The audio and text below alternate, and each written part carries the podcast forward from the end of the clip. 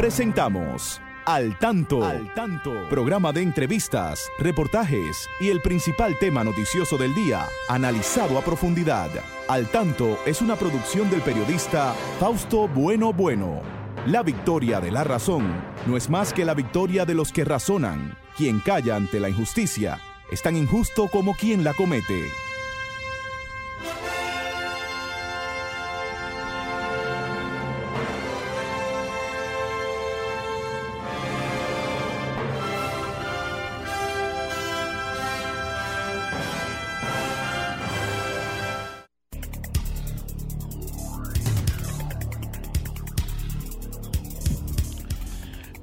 Hola, muy buenas tardes, amigas y amigos. Aquí estamos con ustedes en este su espacio Al Tanto, desde Sol 106.5, la más interactiva desde Santo Domingo de Guzmán, capital de la República Dominicana. Al Tanto, con más de 45 años en la Radio Nacional. Saludamos a nuestro equipo. Ahí está don Franklin Tiburcio, como siempre, en la coordinación técnica. Igualmente, Christopher Rodríguez Bueno, ahí está en Facebook Live. Federico Núñez Mañá, Miguel Marte, Genaro Ortiz. Todos están medio de vacaciones, pero ellos están ahí al tanto. La que siempre está aquí a mi lado es la licenciada Pastora Reyes, a quien damos las buenas tardes. Muy buenas tardes, Fausto. Y saludamos a nuestros amigos, Fausto, ¿verdad? Porque ellos están en sintonía, el equipo, ¿verdad? Y los demás amigos que siempre, y son muchos, que siempre están con nosotros en este espacio Al Tanto, porque es importante, Fausto, estar informado de algunas cosas que parecen un poco no comentadas, ¿verdad? Pero que son, no dejan de ser importantes. Así es. Como importante es también, Fausto, el decir que ayer, 20 de mayo, está dedicado a la abeja, la productora de la miel. A las abejas. En medio de todo este torbellino que tenemos, de cuántas noticias pesadas, tenemos que destacar el trabajo de esa pequeña insecto, ese pequeño insecto que es tan importante para la vida. Muy laborioso, ¿verdad? Y fíjate que el resultado de su trabajo hace muy bien a nosotros los humanos, ¿verdad? Porque la miel, sabemos todos los beneficios que nos reporta. Y sabe una cosa, Fausto, que yo me atrevo a comparar un poco la abeja con los rosales, con las rosas. Así, ¿por qué? ¿Por qué? Oh, fíjate, mientras más hermosa es la rosa, ¿verdad?, más fuertes son sus espinas. Hay que saberla agarrar para no cuidar. Y entonces, mientras más grande es la colmena, se debe tener mucho cuidado al sacarle esa miel a la colmena, porque no es cualquiera que puede quitarle esa miel a las abejas. Entonces, las dos son importantísimas, porque las rosas pues nos deleitan a los que nos gustan las flores, y la miel, imagínate, lo dulce que la miel, que sirve para la tos, para las alergias, para muchísimas cosas. Es beneficiosa la miel. Tendremos hoy muchas informaciones y espero que también mucha participación de todos ustedes, que hacen más interesante este programa. Veamos algunos titulares de los que estaremos comentando en el día de hoy. Tenemos que Salud Pública informa que se reportan unos 97 nuevos casos de COVID-19 y emite alerta epidemiológica por la viruela del mono, que está de moda. Así están en filas esas enfermedades.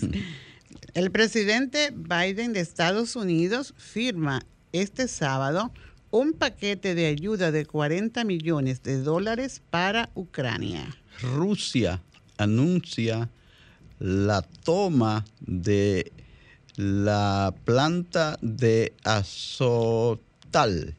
Esto es el último reducto de la resistencia en la ciudad de Mariupol, que ellos habían luchado tanto por tomar. Bueno, y siguiendo en ese mismo orden, Fausto, al cumplirse hoy 87 días de los enfrentamientos en Ucrania, Zelensky afirma que solo la diplomacia pondrá fin a esta guerra. Siguiendo con Ucrania, Ucrania denuncia que los rusos están evacuando a los soldados y civiles que han sido apresados a zonas de, precisamente de Rusia y de zonas dominada por ellos.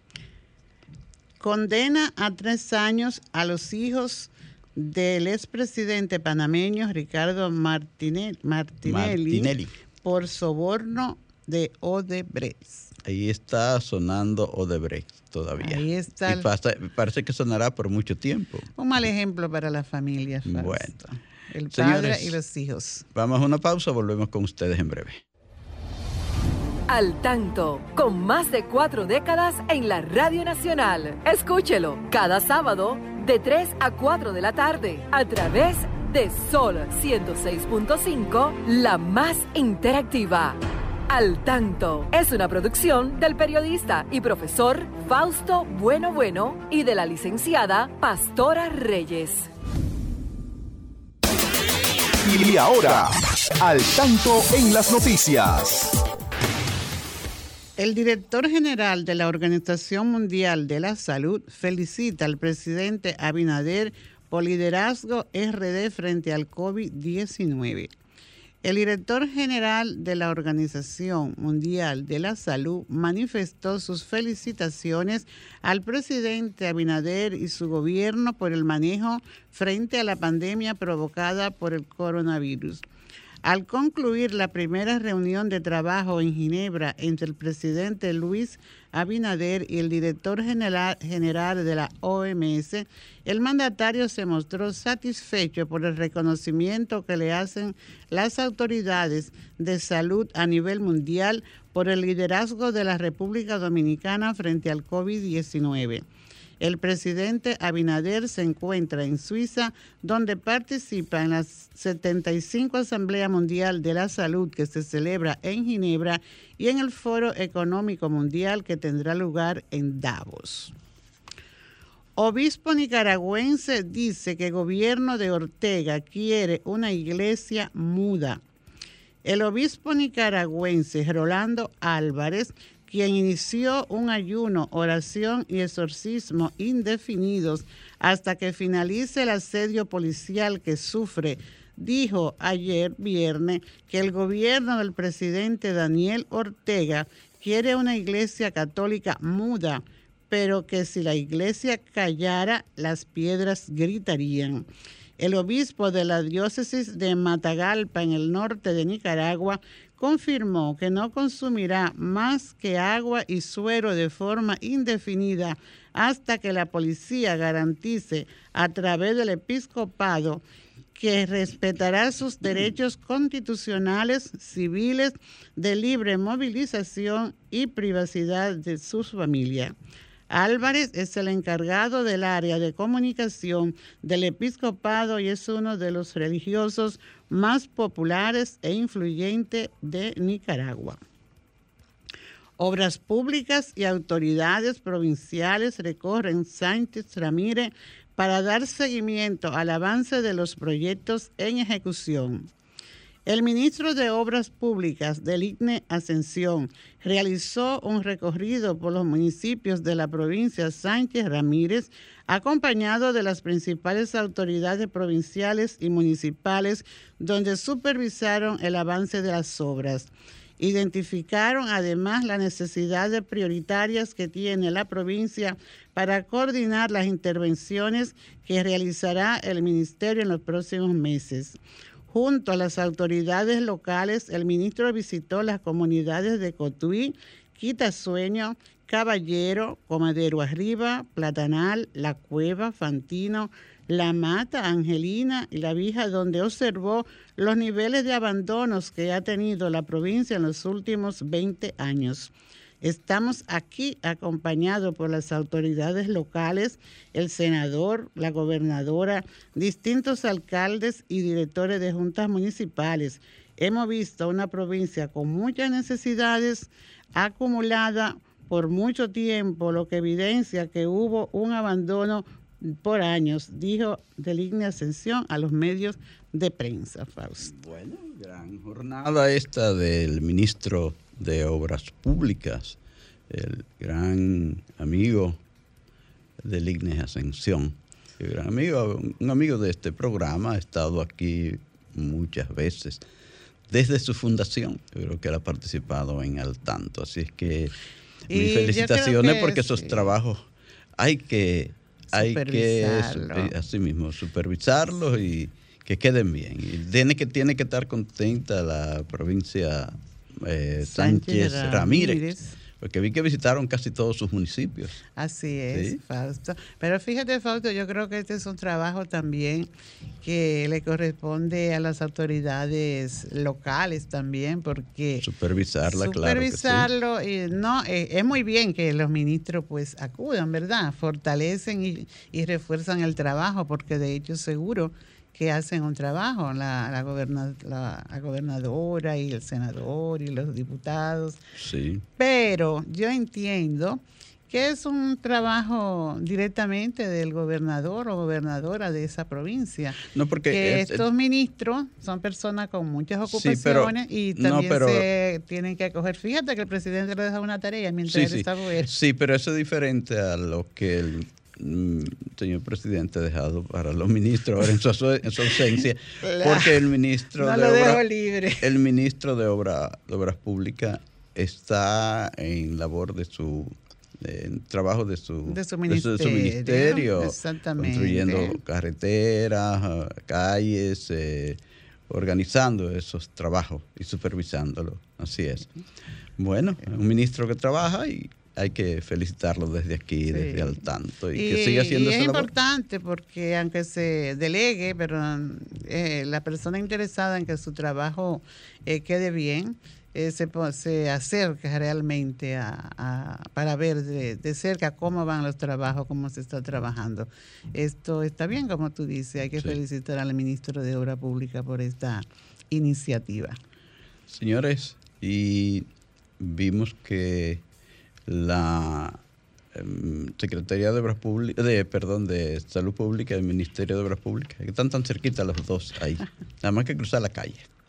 Entonces, se anunciaba un pequeño aumento del COVID. Señores, cuídense, pónganse sus mascarillas, porque cada día uno ve que aumentan varios casos más, no que son tantísimos. ¿Cuántos son? 90, anunciaron 27. 97 casos. 97 casos nuevos ahora en el día de hoy. Y hay temor por parte de la población que esto siga aumentando, así que lo mejor que estemos es ponernos nuestra mascarilla. Vi que anunciaban que van a tener muchas mascarillas hasta en las farmacias populares, ¿viste? Sí. ¿Cuántas? Pero muchos millones de 2.4 que hablan y que están adquiriendo más. Entonces, realmente el presidente dijo que era de manera voluntaria, ¿verdad? Lo de ponerse las mascarillas, sí. Pero él recargó eso. Pero sabemos que debe haber una conciencia ciudadana. Sí, pero acuérdate que de eso hace ya unos meses, cuando había cesado el problema, pero ya ha vuelto de nuevo. Sí, hay que volver de nuevo. Las autoridades de salud están llamando a que se use la mascarilla. Sí, ya estamos en otro momento.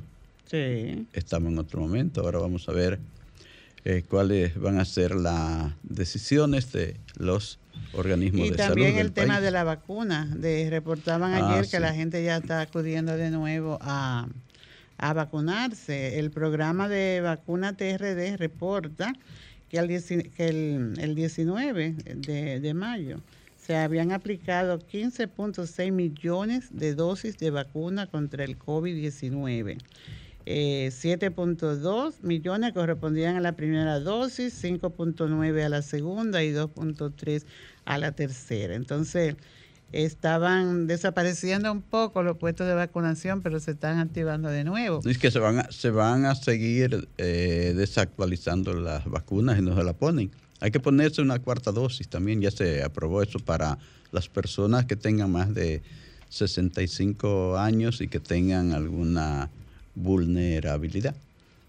Entonces sí, es importante que tomemos medidas preventivas ahora que está de a poquito apareciendo los casos, pero sí aparecen cada día algunos más. Así es. Entonces no hay por qué, ¿qué te digo?, ser agente de propagación del virus. Si ya sabemos, en principio no sabíamos qué cosas hacer, ni los mismos médicos, pero ya sabemos cómo se maneja, ya distanciamiento social. Ya nos dijeron que debemos lavarnos mucho las manos. Lavarse mucho las manos. Que debemos ponernos nuestras mascarillas, que debemos vacunar. Bueno, y todo hemos eso visto aquí, hoy vemos en la prensa que el presidente ha recibido, ¿verdad?, felicitaciones por el manejo que ha tenido. Ha sido un poco fuerte, pero yo creo que ya va a ser menos el esfuerzo que se va a tener, porque la gente sabe que de verdad el COVID ataca, y ojalá que en vez de seguir aumentando los casos y con estos llamados que están haciendo las autoridades de salud, pues disminuyan. Y sencillamente son tres cositas sencillas y fáciles y no cuestan más que la actitud. Lavarse las manos, distanciamiento y las mascarillas. Estamos en tiempo, Franklin, de Al Tanto en la educación. Yo creo que es importante hablar sobre educación. Manténgase al tanto con la educación.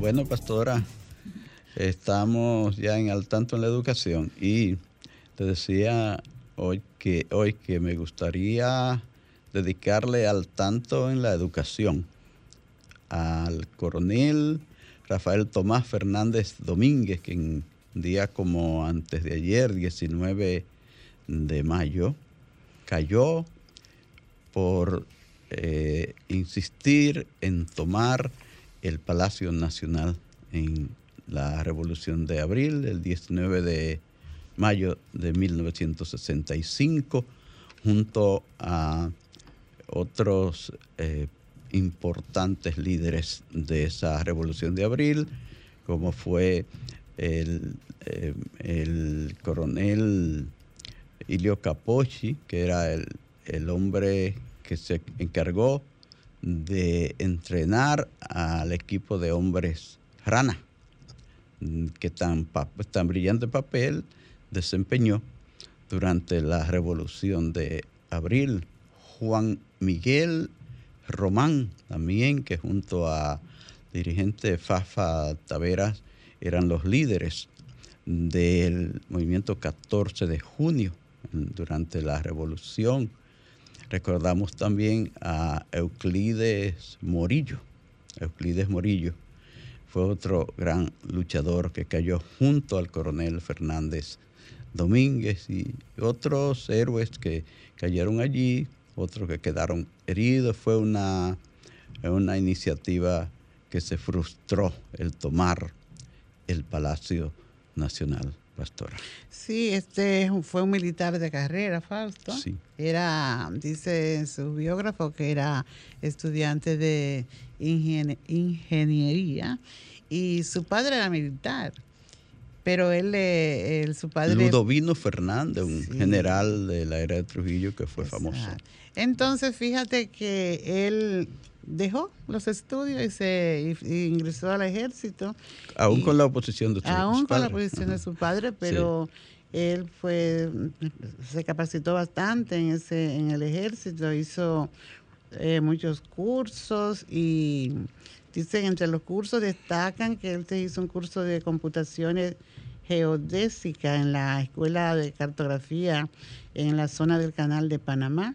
Él luego vino aquí a la Aviación Militar Dominicana y fue asignado a la 3ª y 5ª compañía de fusileros de la compañía de tanques en la Academia Batalla de la Carrera. Allí fue también encargado de la biblioteca.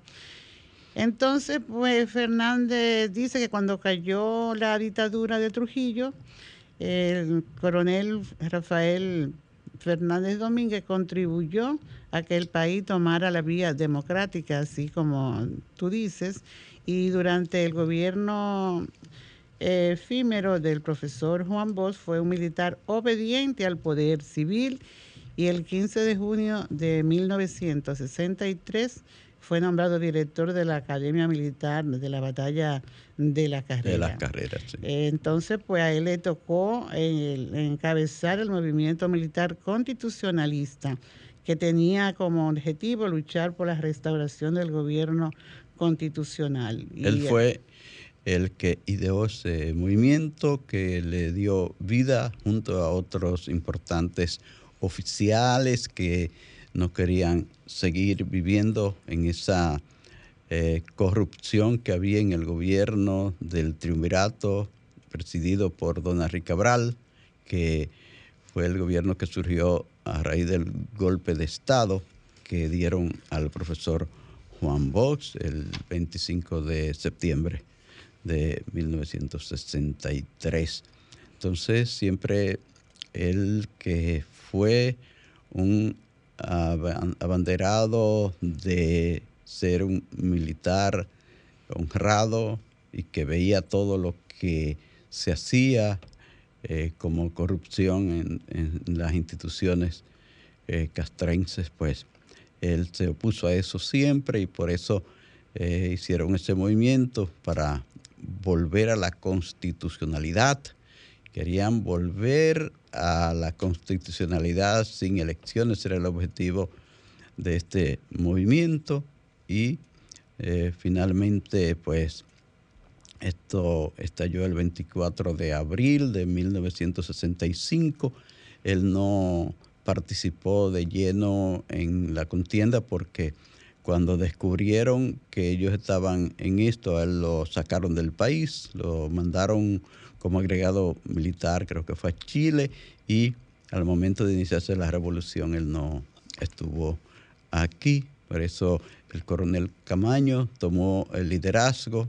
A cargo quedó primero el general Hernando Ramírez, y entonces en el fragor de esta lucha él se enfermó, y lo mismo que Molina Ureña, en fin, que Camaño fue quien, como militar comprometido también con este movimiento, tomó el liderazgo. Ya ustedes saben la historia, la batalla del puente Duarte, después las batallas en las calles y luego enfrentar esa odiosa intervención que sufrió la República Dominicana a partir del 28 de abril de ese 1965, convirtiendo ya esta en guerra patria. Fue una lucha que duró hasta el 3 de septiembre de mismo 1965, cuando después de un acuerdo se volvió al gobierno, a un gobierno provisional que prepararía el ambiente para las elecciones que se produjeron entonces en 1966.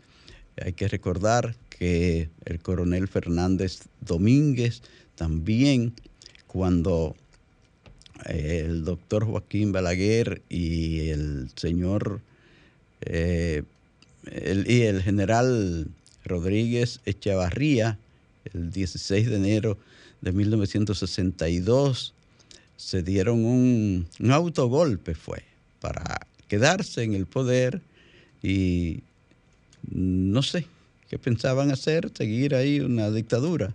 El hecho es que ahí actuó también Fernández Domínguez junto a otros oficiales progresistas, haciendo prisionero al general Pedro Rafael Rodríguez Echavarría.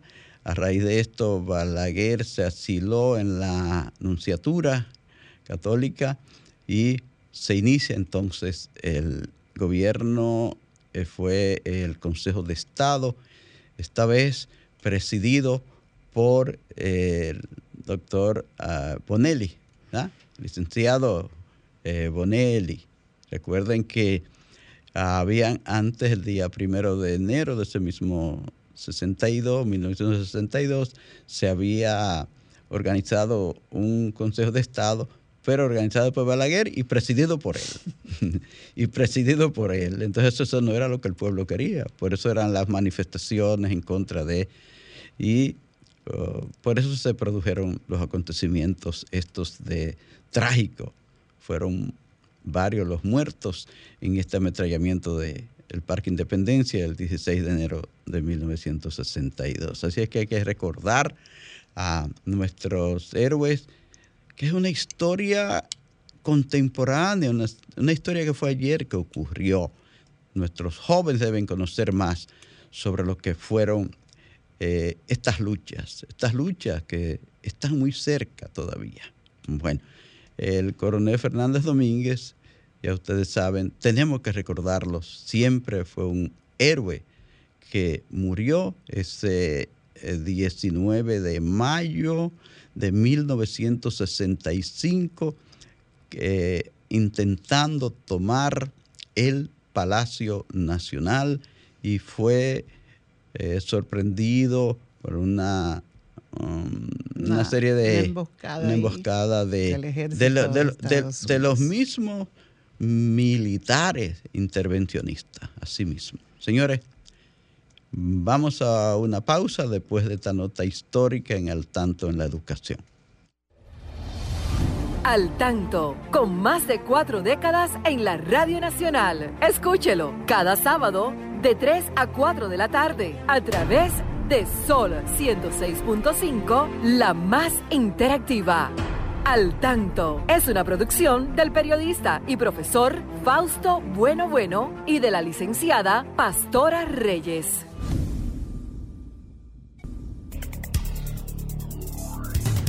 Seguimos, amigas y amigos, aquí en su espacio Al Tanto, desde Sol 106.5, la más interactiva. Les recuerdo que ustedes pueden también participar en este programa.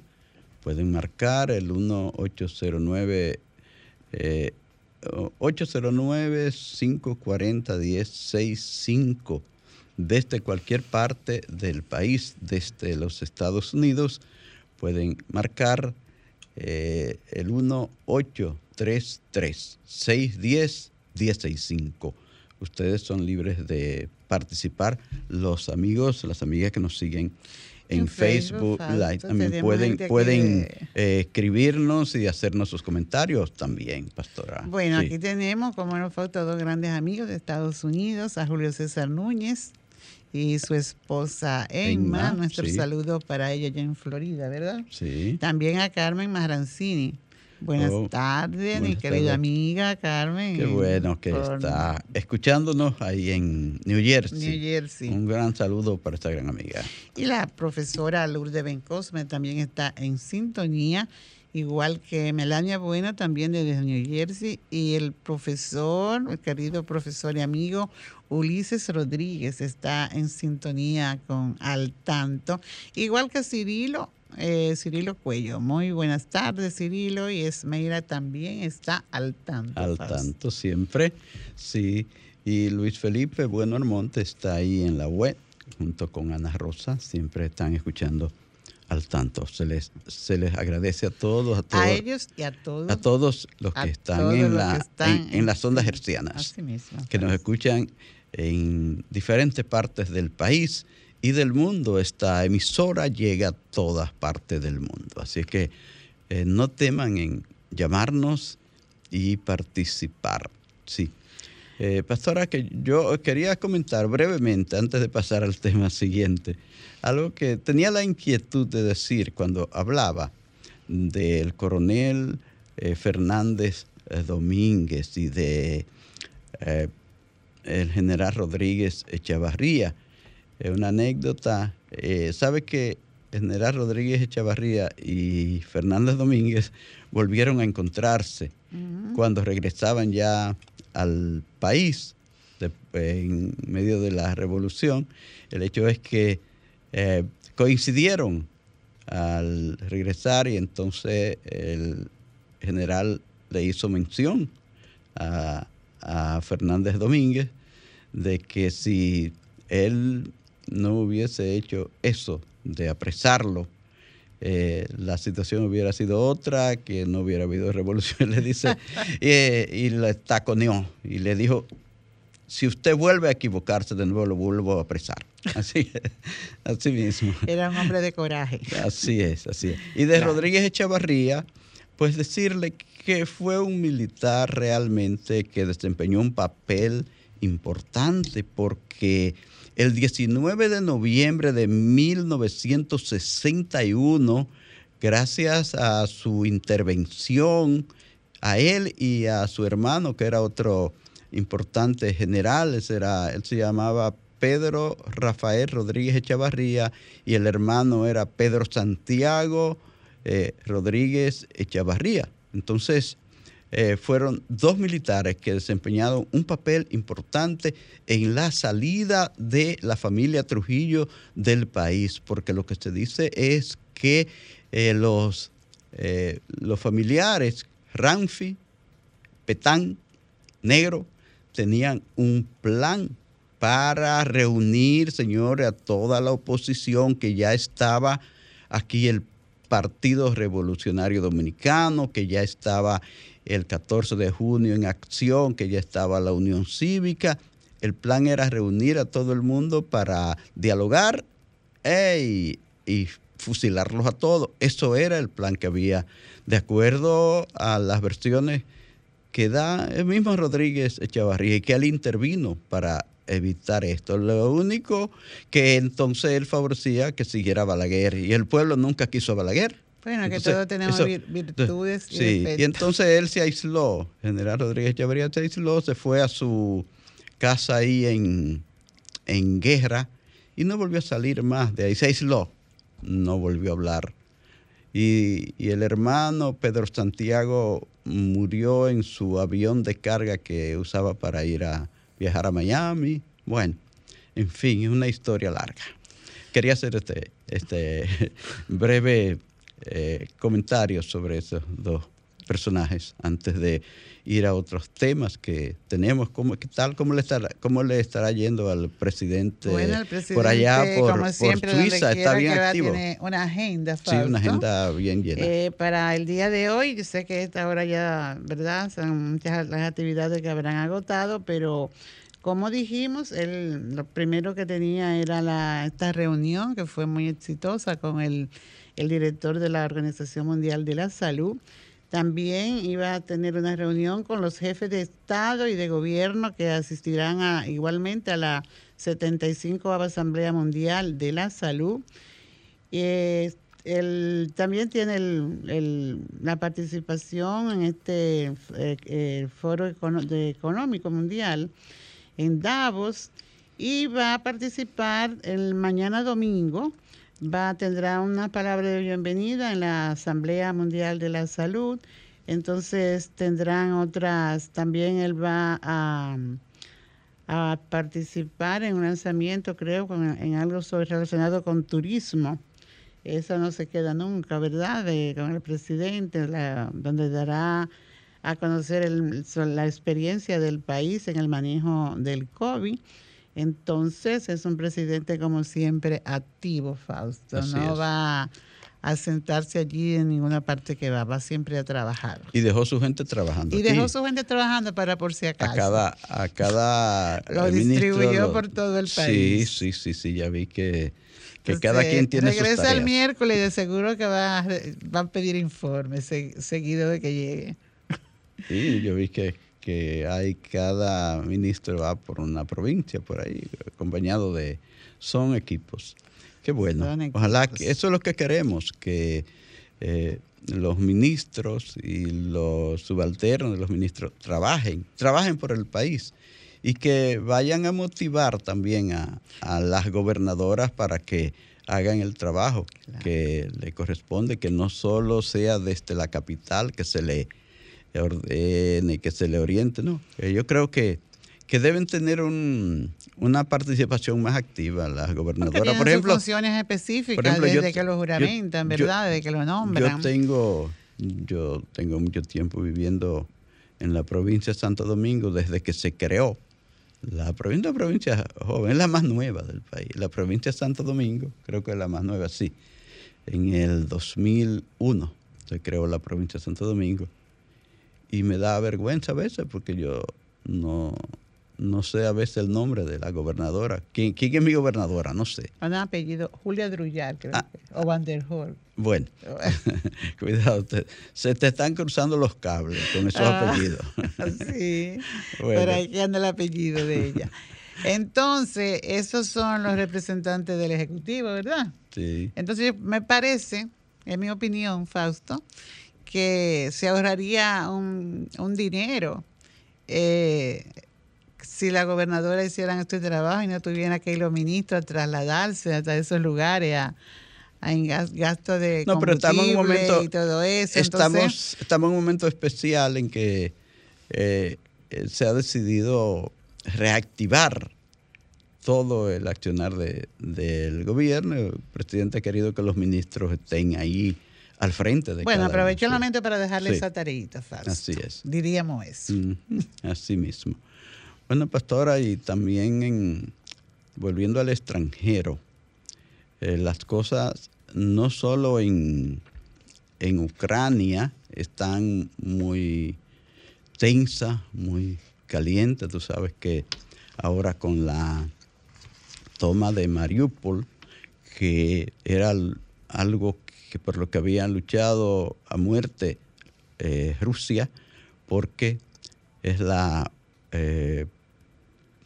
provincia, el pueblo que le permite llegar por tierra hasta la península de Crimea. Tú sabes que se la tomaron ellos en el 2014. Allí hicieron gala de su fuerza y se tomaron a Crimea, que ellos siempre la reclaman como suya, y la convirtieron en la República de Crimea. Entonces lo mismo quieren hacer en estas dos provincias del este ahí, de Lugansk y Donetsk, que están en lucha ahora mismo, porque es la zona que Rusia apoyó para que sean repúblicas, esas dos ciudades, y allí se está en una lucha constante, y sobre todo ahora se está. Yo sé que el próximo esfuerzo que harán será seguir hacia la otra ciudad que es costera, como es Odessa, que está en la parte del Mar Negro, que a ellos les interesa también para poder cortarle el paso a través del mar para que no le llegue ningún suministro a Ucrania. Y la verdad es que parece que esta es una lucha que va para largo. Ya oía que decía el presidente de Ucrania que esta guerra debe terminar con un acuerdo de la diplomática. Así que vamos a ver, porque no se sabe qué es lo que van a hacer ahora. Después de tomar a Mariupol, estaba denunciando Ucrania que todos los soldados que estaban allí en aquella famosa planta lo están trasladando hacia Rusia, lo están deportando para Rusia. Y ellos como que albergan la esperanza de que pueda haber un intercambio de prisioneros, como se estila hacer en las guerras. Ya los ucranianos se supone que tienen muchos ciudadanos o militares rusos en prisión, como ya tienen los rusos, a los soldados que estaban ahí en ¿cómo se llama? Azovstal, así que se llama el área ahí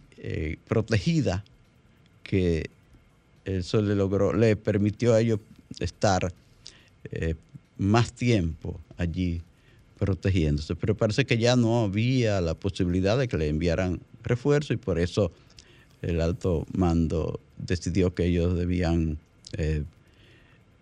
abdicar, debían renunciar a seguir, entregarse, como popularmente se dice. Y que yo no sé por qué han hablado de, Ucrania ha hablado de unos 700, pero oí que Rusia estaba dando una cifra bien alta de 1908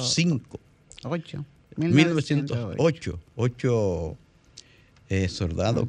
Y serían contando los civiles también, porque habían civiles ahí. Sí.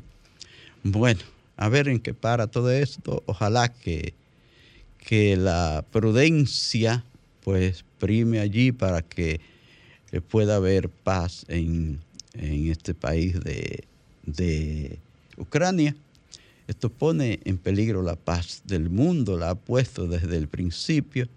Y oía que se decía que necesitaría Ucrania por lo menos de 5 a 7 años para limpiar de minas el territorio ucraniano. Tú sabes la cantidad de minas que quedan enterradas, cuánta gente morirá por esas minas, a cuánta gente les tallará en los pies una de esas minas que han dejado enterradas los rusos por donde pasaron y lo que han enterrado los ucranianos. Entonces, también. Eso hay en Ucrania, pero hay preocupación en todo fuera de Ucrania porque también la Unión Europea hablaba del problema de la hambruna. Ah, sí. Porque sabemos el potencial que es de Ucrania y de Rusia para el mundo espera todos esos granos que se producen allí. Pero no se puede producir ahora porque están esos campos donde se producen, parece que están afectados por la guerra. Y por eso se habla de una próxima hambruna. Bueno, vamos a esperar que este conflicto realmente pase, que prime la sensatez entre los grandes del mundo, a ver si no corremos más peligro de una guerra, pastora. De una guerra más amplia, porque todo el mundo está ahí alerta.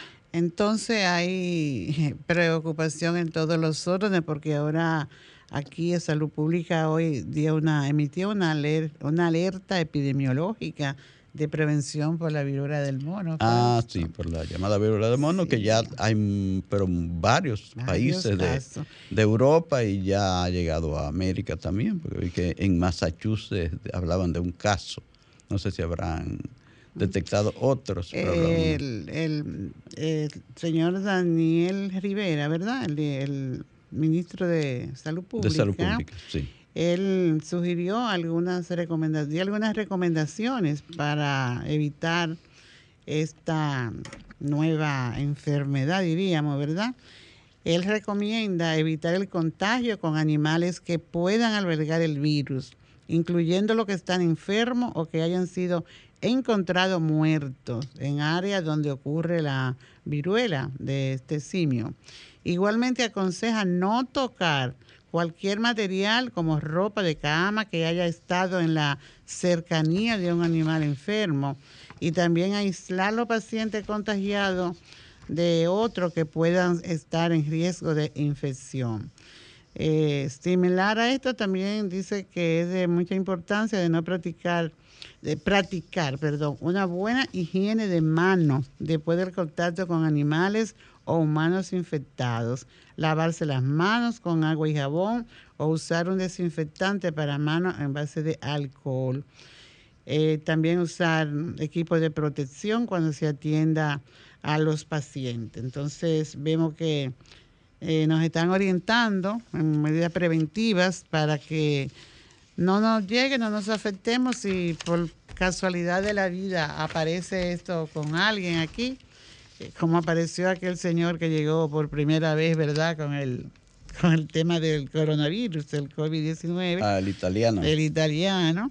Entonces, ojalá que no nos veamos afectados por esta enfermedad que hemos visto algunas imágenes en televisión con esa erupción cutánea. También dice que se propaga mucho en el rostro, el rostro, la palma de las manos, la planta de los pies, son la zona más afectada del cuerpo, donde se pueden ver esas erosiones cutáneas que produce esta nueva enfermedad. Tuvimos el coronavirus, el COVID, ¿verdad? Tuvimos la otra que siguió, ¿cómo se llamaba? El Omicron. Ah, también, sí que era una variante. Una variante, sí. Ahora nos vemos con esta cosa que te da un mal aspecto, ¿verdad? Cuando vemos esas imágenes tan horribles que se ven. Entonces, ahí vamos, estamos como en la ruta de todas estas enfermedades. Y como la ruta de los ciclones también, Fausto, ya se van acercando también la zona, la época de ciclón. Los ciclones, sí. Vamos tomando medidas preventivas también, porque sabemos de las grandes inundaciones que se producen. Entonces, esa es nuestra vida. Sí. Eso es importantísimo, que aprendamos a usar lo que son las medidas preventivas para cada caso que se nos presente. Fausto. Pastora, antes de terminar, veo que también la iglesia ha estado quejándose por el maltrato en Nicaragua, un obispo que ha estado denunciando aquello allí. Está muy fuerte todo en Nicaragua, que se cuide, porque recuerda lo que pasó con Monseñor Arnulfo Romero en El Salvador, muy cerca de Nicaragua, y él hace denuncias muy serias en estos días. Incluso lo hizo, dice que antes de ser, porque se siente que está como prisionero donde está. Sí, entonces también, Fausto, él dice que hace muchos años que vienen teniendo problemas con los gobiernos, alrededor de 40 años, porque son muchos los abusos que comete el gobierno de los sandinistas, dice, sí, con los nicaragüenses. Daniel Ortega. Daniel Ortega, lamentablemente. De ser un líder democrático que luchó muchísimo tiempo por tumbar una dictadura terrible que fue la de los Somozas en Nicaragua, y que hubo un gran derramamiento de sangre allí para culminar con la caída de esa dictadura, para que hoy él caiga también en un gobierno. Ortega lo tilda a él de terrorista. Sí. De golpista. Entonces vamos a pedir que haya una intervención directa para que proteja a este obispo, ¿verdad? Él también teme por su familia, pero se ve que es una persona que tiene una gran fortaleza y que no tolera los abusos que se están cometiendo allí en Nicaragua. Que han habido muchos en los últimos tiempos. Sí. En los últimos tiempos. Bueno, pues queremos agradecerles a todos nuestros oyentes, tanto a los de Facebook como a los de... Sí, vamos a saludar a algunos amigos más, Fausto, aquí a Luis Miguel Reyes, está en sintonía, Flor Tejada. Tejera Yané de Los Ángeles, Reyes está también. Reyes Polanco. Saludos a todos. Bueno, pues muchísimas gracias, señores, por sintonizar Al Tanto. Les dejamos la invitación para el próximo sábado, cuando a partir de las 3 en punto de la tarde, Dios mediante, estaremos nuevamente con ustedes. Que tengan muy buen fin de semana. Quédense ahí, porque sigue Por Dentro ahí con nuestra colega Carmen Luz Beato y su equipo. Bueno, señores, buen fin de semana para todos.